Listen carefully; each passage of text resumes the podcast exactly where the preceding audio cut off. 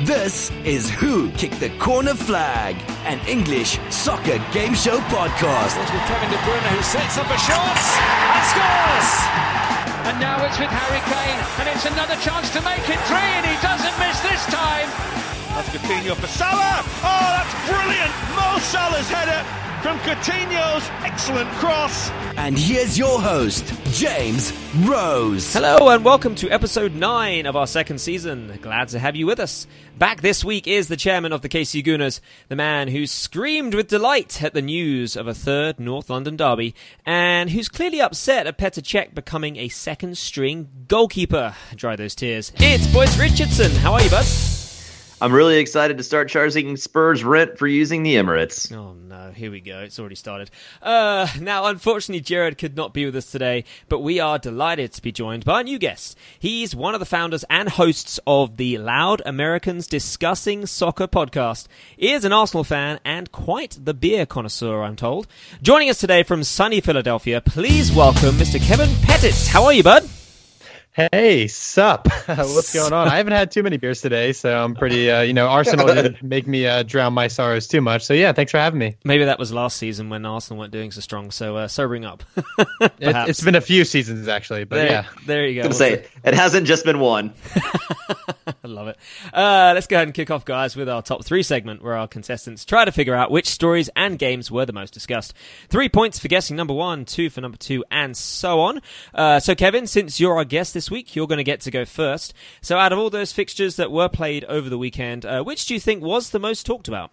Oh, easily Arsenal versus Liverpool. I mean, two top six sides, two clashing for uh, you know for the title. Which you know, Arsenal are title contenders. I'll say it. We're back, and you know that's totally we're back. So I'm definitely going to say Arsenal versus Liverpool. You would uh, absolutely be correct, and that'll take uh, all three points. So nice work, good start on that one. Yes, uh, Arsenal share a point with Liverpool at the Emirates as Milner's low drive is cancelled out by Lacazette's impressive spin strike. Final scores one to one.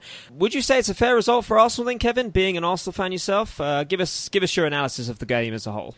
Well, going in and seeing us go down to uh, good old old man James Milner, who's he's just turning back the clock. I don't understand the guy at all. Uh, I, it's a fair result at the Emirates. You know, when we were usually an Arsenal side in the past couple years, going down one 0 to a top six. Uh, usually Ozil becomes into his classic ghost. He becomes Casper. Um, you know, I I'm very impressed how we, you know, came back into this game. We actually had some, you know, like cojones. Like I haven't seen an Arsenal side bounce back that well, mm-hmm. and especially under Unai Emery, who I think has done just a bang up job with the side. Honestly, I am I'm I'm pretty ecstatic about a one one uh, one one draw. Liverpool's performance, would you say they were better than expected, or about the same as you expect? What do you think? Um, I still think they're having some problems, you know, connecting with the uh, the front three. I don't know if it's like a midfield problem. Maybe Naby Keita coming back to the side will help them shore that up. Um, and I also thought like Trent Alexander Arnold had a pretty poor performance as well. You know, there was seemed to be some disconnect with the defense in this game with Alisson, I guess. I feel like Arsenal was the one with more opportunities for this match, but overall, I mean, like, I think Liverpool, they're going to chalk this up more of a loss than a draw. You know what I mean? Like, a draw is a draw, you know what I mean? But, like, for them, I feel like they're going to be disappointed. And I think Arsenal should be ecstatic. Mm-hmm. Yeah, that I agree with. Uh, Boyce, give us your, uh, give us your take on the game. Do you agree with uh, Kevin? I think generally, although I will go the opposite direction and say that Arsenal are not quite back to title contending form as of right now. But there was def- there was definitely a lot of positives to take away from this match. I think in the first half, obviously, you have to look at a situation as to whether or not Sadio Mane was actually active on that goal. I think one of the really interesting narratives from this match that I don't seem to see at quite as many people talking about, I saw a little bit about it today, but not as prevalent, was the fact that I think both Bernd Leno and Alisson deserved penalties in the first half. Mm. I don't know what the situation is where the goalies are so, apparently so in command of their box that they can come out and just obliterate players. Alisson came out and just leveled Henrikh Mkhitaryan. and yeah, that was the goal he should have scored, but that's also a penalty kick. And I think there's an arguable one that Bernd Leno did the exact same thing to Virgil van Dijk. And it's an interesting thing that refs have apparently decided that goalkeepers can do whatever they want. Uh, you know, I, I thought the most impressive thing for me that came out of this match was the fact that Arsenal not just fought in the match, but imposed their style of play on Liverpool for mm-hmm. a while. Mm-hmm. I, I, think Kevin's point about the midfield, I, I, think, really was the most pertinent area of the pitch today. I, I think you saw a situation where last year, Granit Xhaka forced to languish with Aaron Ramsey, a player who has absolutely no positional discipline whatsoever, and he looked terrible. And you pair him next to somebody like Lucas Torreira, who just is positionally sound, knows where to be, doesn't advance too far, but can still play a pretty pass. And Xhaka becomes the player that you always kind of thought he could be. Even Shkodran Mustafi wasn't absolutely terrible. I think last week, if you fast forward and you go to Arsenal versus Palace, we talked about the fact that I thought that if Arsenal had had Xhaka in the midfield and a recognized left back, they would have been far better. I think they would have won in this match, I think you saw what Arsenal can look like as a fully formed entity. The situation where Milner scored, I still can't believe that the man has scored in 49 matches and hasn't lost a single one. That's a ridiculous statistic that I have no idea how it applies to James Milner. But beyond that goal, I, I, think Milner and Fabinho looked particularly poor, with Fabinho looking worse out of the two of them. He reminds me of sort of a half bit Fernandinho, where he has all the attitude but half the skill.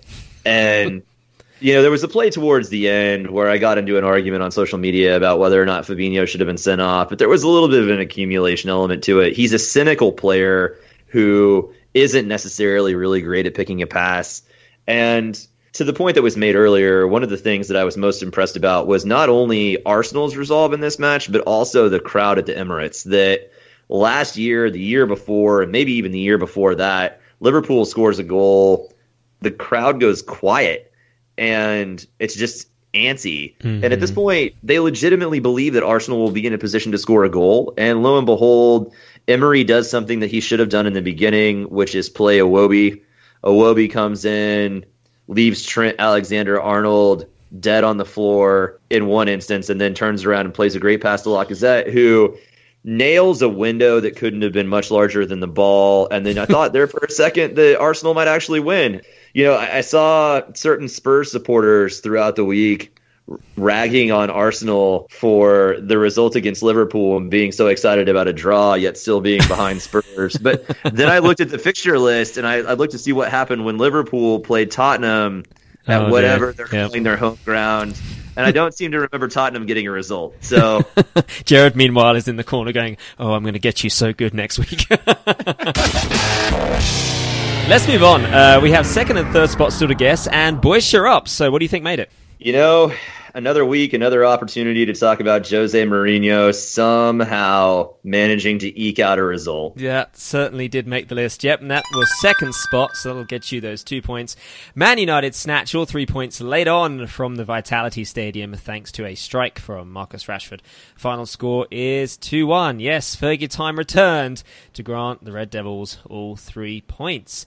But was it deserved, boys? No you know, I, this is another one of those situations where I think Manchester United won this match in a way that they've kind of won their last few matches, which is the fact that they just have a glut of talent. Mourinho hasn't gotten the initial starting 11 right in a large swath of matches throughout this entire year. In this particular match, I think he brought on Rashford, he brought on a few other players in the middle of the second half, and it really tilted the balance of the match. There was an interesting interview with Eddie Howe at the end where he was talking about the fact, kind of lamented the opportunities that Bournemouth missed. There were periods in the first half where Bournemouth looked like they might just blow Manchester United off the entire pitch. Mm-hmm. Callum Wilson scores. They had a bunch of opportunities in the first half that they didn't put away. And then, of course, Martial scores a goal because a player that Jose Mourinho thought had no business being on the Manchester United squad and wanted to get away from the entire team is somehow saving his job this season, which is just the ultimate in frustrations. But yep. yeah, that Rashford goal, it's the same way Manchester United always seem to win. It had that scrappy Alex like Alexis Sanchez against Newcastle feel to it. And you feel like as they have the last few campaigns, Manchester United are just riding their luck. And at this point, we should all just accept that City are going to win the title, and Sergio Aguero is going to be the only reason I advance in fantasy Premier League, and just accept the fact that City are going to just absolutely tear Manchester United apart this weekend and be done with all of this nonsense. It's going to be great. Uh, Kevin, the Cherries have won three of their last five, but uh, losing their last game back in late September against Burnley. So for Bournemouth, do we see a top 10 finish here, perhaps? Yeah, I've been just so impressed by Eddie Howe's side. I mean, he was earlier rumored when Arsene Wenger was teasing the board about leaving and everything. He was up for the job at Arsenal because he plays fun attacking football. And he saw it in the opening half against Manchester United. Like he knew, like we've seen all year, Manchester United has a slow start. They're very tentative and he played to that, you know, how Jose Mourinho usually starts out the matches. And I can definitely see Bournemouth, the Cherries, ending up in the top 10. I love Eddie Howe. I love his squad. Wilson, Fraser, all those guys. I still wish Jermaine Defoe was still on there. I loved it when he was on there. But um, I'm I'm very impressed by Eddie Howe. I could see him, you know, moving up to another job, say as like an Everton job or another stepping stone, easily in the next coming years. Cause I think he's brilliant. He's absolutely brilliant. Mm-hmm. That I agree with. That. I think it's funny how we see this kind of slow rise of teams like Bournemouth, who are kind of originally written off when they do get promoted, but uh, here we are. They're doing pretty good. So I guess we'll see how their season develops. Uh, Kevin, we're back to you. See if you can guess the last one on the list. It is third spot. So what do you think made it? Um, I, am gonna have to go between Tottenham and City. I'm gonna go with Tottenham almost bottling it, which is you know it's synonymous with the sentence. You know, it's I'm gonna go with Tottenham versus the Wolves. It is not, unfortunately, no. Although it was a ah. close call. So, boys, we're going to swing back to you. What do you think made the list? Well, logic's gone out the door the last few weeks in terms of the matches that have been selected. So I'm going to go with the one that actually mattered the most this weekend, which is Huddersfield's own goal victory against Fulham this afternoon. That wasn't it either. No, logic be gone indeed. So, Kevin, we're going to go back to you for one more attempt. See if you can get it. Um, was it?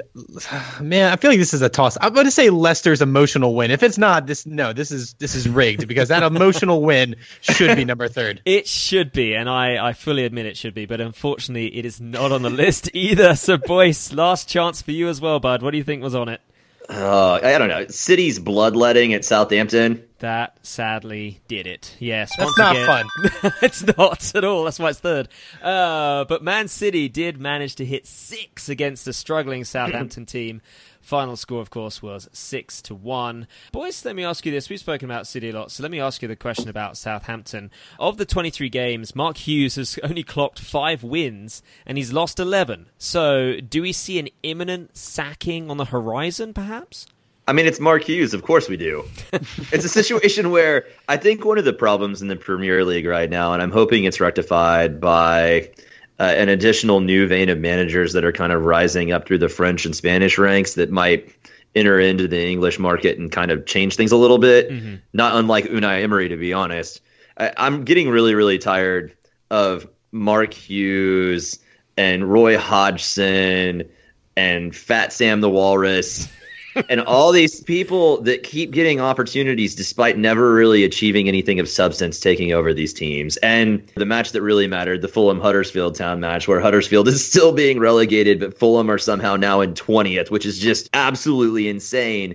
But the difference between 8th and 20th right now is three points. Sorry, four, 14th and 20th. My apologies. But yeah, so the difference between 14th and 20th right now is a matter of three points there are a lot of very poor suspect teams in the Premier League, and Southampton have absolutely no offense. And the one player that they could really use right now that they sold for I don't know 100 million pounds or however much it was was Virgil van Dijk, who I thought was outstanding against Arsenal over the weekend. Mm-hmm. Now they don't even have a back line. That team's quite poor.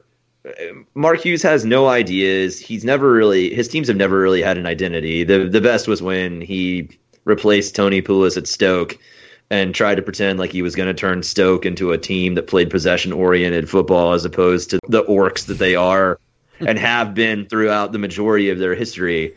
He's just a, a manager without really any ideas, and it's time for him to just retire and be replaced by somebody who might actually bring something positive to the game of football and know what they're actually doing too. Um, Kevin, let me ask you uh, your opinions on Manchester City. Obviously, we've seen their uh, insane rise to success over the last few years. Do we think, in comparison to last season, that this team can get any better? I mean, it seems like they're already on track to win it, but uh, give me your thoughts on the team as a whole. I, you know what? I'm bored. I'm bored of seeing six goals every week because it's just like if if they don't score six goals, it's almost like they lost. Um, you know, could they get better? Sure. They sign like Lionel Messi, yeah, they can get so much better. But no, I think this is going to come down to obviously we still have like three uh, unbeaten teams at the top of the Premier League, but Man City is still in the driver's seat. Still don't have Kevin De Bruyne, which you know was their best player last year, and they just haven't missed a beat. Uh, Pep Guardiola is easily the ball genius that we all knew he was. And you know, I, I, I just it's hard to see any flaws. Maybe their backline, maybe they get, you know, maybe they'll just like overthink it. But so far they haven't, and they just play. You know, Southampton was playing that, like trying to press them, and that's what other teams have done to like get them unsettled and try and use their like uh, strength and toughness and grittiness to offset them, but they have way more talent. Their talent compared to everyone else in the league is just, you know, Liverpool, Chelsea, some of the top six come close, but I, it's really, when I say it out loud, it's not that close. Yeah. Well, unless we forget, they should have another three points on men, or they should have another three points on Liverpool because Riyad Mahrez should actually score that penalty kick a few weeks a few weeks ago, and Liverpool should have a defeat and Manchester City should be undefeated. So the the fact that they're only up two is actually just Liverpool's fortune. Uh, let's move on uh, to game number two, which is another round of Rumour Mill. So, to clarify, each player is going to get a quote or a line from a newspaper or online resource from the last few days. All they've got to do is tell me if the words I read out were in fact printed or just something I made up. So, it's kind of like true or false. Two points for a correct guess, and Boyce, you're up first with this one. Wales midfielder Aaron Ramsey looks set to shock the footballing world as he looks for a move away from Arsenal to London rivals Chelsea. True or false? True. It is false. I got you there, bud. I made that up. Although I do hear, and you guys can probably confirm this, that he is maybe going to be moving away from Arsenal by the end of the season. Oh, he's definitely moving away from Arsenal at the end of the season. I don't know. It's been interesting because there have been rumors of sort of salary fixing by top level EPL teams, but Aaron Ramsey doesn't really fit in this squad. Yeah. You know, it, it, he's a, a, player without a spot right now. And, you know, I, I heard Raul Sanllehi say something earlier this week, maybe last week, about how we're finally going to start selling players with two years on their contract when it looks like they're not going to sign. I, you know, yeah. I I would have we should have sold Aaron Ramsey over the summer. Hey, maybe Tottenham want him. Uh, we'll see. Uh, Kevin, this next one is for you. Wolves have again been linked with Liverpool striker Divock Origi after originally bidding for the Belgian in the summer. True or false? Uh, I'm gonna go with true. Yeah, I'm gonna say true. Yes, sir. That is true. Yes, and I'll get you those two points. Uh, Birmingham Mail published that report Wednesday, uh, hmm. Halloween night. Um, so good stuff on that. All right, boys, this next one's for you. Man United striker Marcus Rashford celebrated his 21st birthday by handing out 20 pound notes to people trick or treating for Halloween. True or false? False. Believe it or not, it's true. what? I've, I've yet to see pictures, but the Manchester Evening News did write this article on Thursday, uh, the 1st of November, so obviously the morning after. Um, so hey, let's find pictures, let's post it on social media, and let's all uh, have a good laugh. But apparently, it is true. Uh, Kevin, this last one is for you. Rumors have now surfaced that Danish midfielder Christian Eriksen could be looking for a summer move to Real Madrid as new contract talks at Tottenham have stalled. True or false? Ooh, um, I'm gonna say false. I don't know. I feel like Poch can keep the gang together for at least one more year. Well, God willing for you guys, but you know, I don't know. it is false. Yeah, nice work, bud. That will get you those two points. Um, I haven't heard anything Christian Eriksen related recently. Um, I don't think Jared has either. We did hear kind of murmurings last season, perhaps a little bit, but uh, no, nothing fresh on uh, on that stuff. So, I guess we'll keep enjoying it while it lasts.